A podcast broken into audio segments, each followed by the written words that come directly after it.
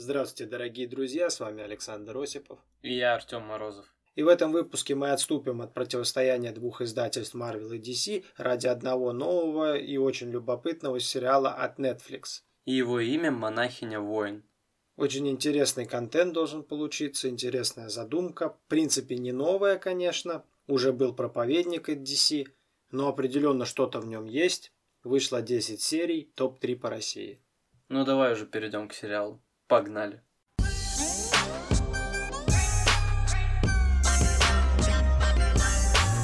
Но перед тем, как мы будем разбирать творение Netflix, поговорим немного о первоисточнике. Вышел оригинальный комикс в 1994 году от Antarctic Press. Идея родилась в голове создателя Бена Дана. Бен учился в католической школе и очень сильно вдохновился идеей создания воительницы-монахини после того, как услышал о сестре Мари Шантель.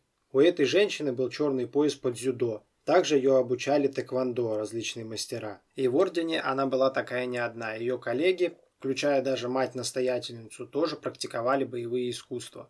Они настаивали на том, что это просто спорт, но различные версии полагают то, что это скорее самооборона. Так, после услышанного, в голове Бена начала зарождаться идея о создании девушки-воительницы, которая могла бы не только защищать души смертных, но и вполне дать отпор порождениям тьмы в физическом плане. Ну что ж, назвали героиню сестра Шеннон Мастерс. Она стала аватаром древней Валькирии, которая еще с далекого 1066 года меняла своих аватаров. Потом еще и ордер сколотили, так и получилось, что боевые монахини и маги-священники противостояли силам зла. После выпуска первых трех серий комикс показался довольно таким странным, и он был в стиле манги. Ну а как еще думать о таком комиксе? То есть там перекачанные Качки мужики, были, и вот эти монашки, одетые, да. блин, монашки. То есть как минимум странно должно быть. И все происходящее там было, ну, просто трэш один. А вот это, кстати, хорошо. Трэш у нас народ любит. Вот поэтому три этих первых выпуска публике очень понравились. Да, еще понравилось то, что, получается, главная героиня, сама сестра Шеннон Мастерс, выступала в роли антигероя, что было очень популярно в то время. Что, собственно, и дало свои плоды. По вкусу публики эти выпуски пришлись, и впоследствии породили целую вселенную. Да, Совсем на свете. э, говорили только про Шеннон, а в следующих выпусках начали уделять внимание другим героиням. Да, и с чем они там только не сталкивались. Там были и демоны, и роботы, и масоны, и оккультисты, и ученые, и даже всадники апокалипсиса. Кого, в общем, там только не было. То есть почувствовали вкус и давай размахивать налево и направо всякими шедевральными в их понимании сюжетами и всем там остальным. Но, как я уже намекнул, сюжеты не были такими уж шедевральными, некоторые из них даже недописаны остались. Ну и, конечно, не обошлось без жесткой критики со стороны религиозного сообщества. В основном критиковали, как вы уже понимаете, за сексуализацию монахинь и пропаганду насилия. Но, что интересно, были представители религиозного общества, которые наоборот хвалили эти комиксы за то, что там поднимаются очень такие обширные серьезные темы и передаются образы некоторых героинь. Ну, все-таки это католики, католицизм. Там немножко по-другому все. Вот если взять, например, нас, Этот комикс вообще никуда не пустили. конечно, блин, зарубили на корню и сожгли бы на костре.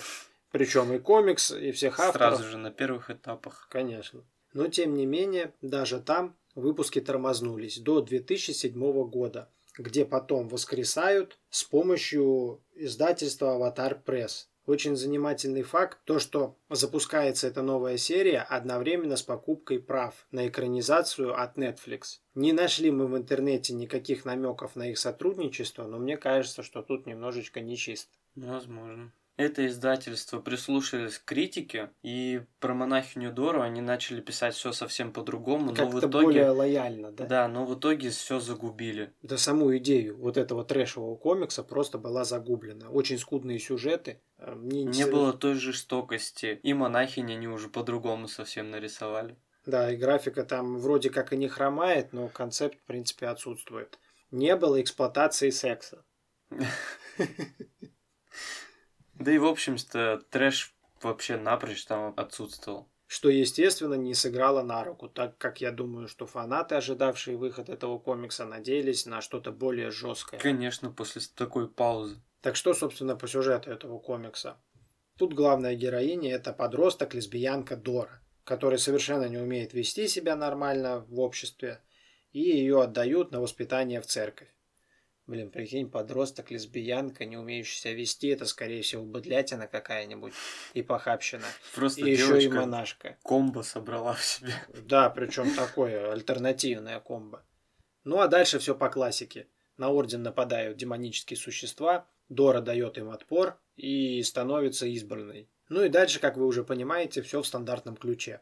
Ну, пора уже, наверное, к сериалу переходить. Да. А сериал, в принципе, в традициях Netflix, ну и как в целом экранизации комиксов, от оригинального комикса только концепт. То есть они оставили Орден Крестовидного Меча, неуязвимых монахинь, э, передающих друг другу ангельский нимб. Вот это, кстати, новое. Ну и, собственно, силы зла, демоны, с которыми они сражаются, чтобы они не могли покуситься на врата рая. Ну а в сериале главная героиня это 19-летняя девушка, которая была парализована.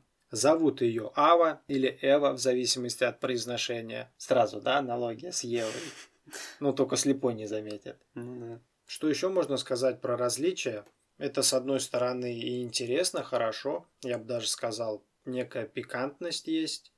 Это то, что Ава уже была мертва, когда получила, когда стала избранной, когда получила этот нимб ангельский. И он ее воскресил, дав ей вот эти возможности. Вроде как и красиво, вроде как и что-то новенькое, но мне дико напоминает Баффи, истребительница вампиров. Ну, то есть молодая девушка получает силы, которых не просила, оказывается втянутой в передряги, в войну, которой не знала. Но в итоге она в сериале находит себя, расправляется со всеми демонами, задает там всем жару. Ну, классика. Ну и что еще хочется сказать? Сразу же. Не обошлось без синдрома Супергерл сериала. Ну, это очень феминистский сериал. То есть он рассказывает о сильных женщинах, которым не требуется помощь мужчин, и вообще им мужчины не нужны. Ну сейчас в наше время просто грех о таком не рассказать. Но очень раздражает, может быть даже огорчает то, что в сериале из-за вот этой тенденции, из-за вот этого течения нету ни одного положительного мужского персонажа. Ну, это как-то грубо. Так, ну, сюжет, я думаю, понятен уже всем. Ну, Мы, да, там- уже мы на нем не будем останавливаться. По актерам. В главной роли играет неизвестная, ну, малоизвестная актриса Альба Баптиста. Заметил, да, фамилию? Да, у нее очень Как бы интересная подтверждающая фамилия. католическое Мне кажется, течение. ее не так-то просто взяли.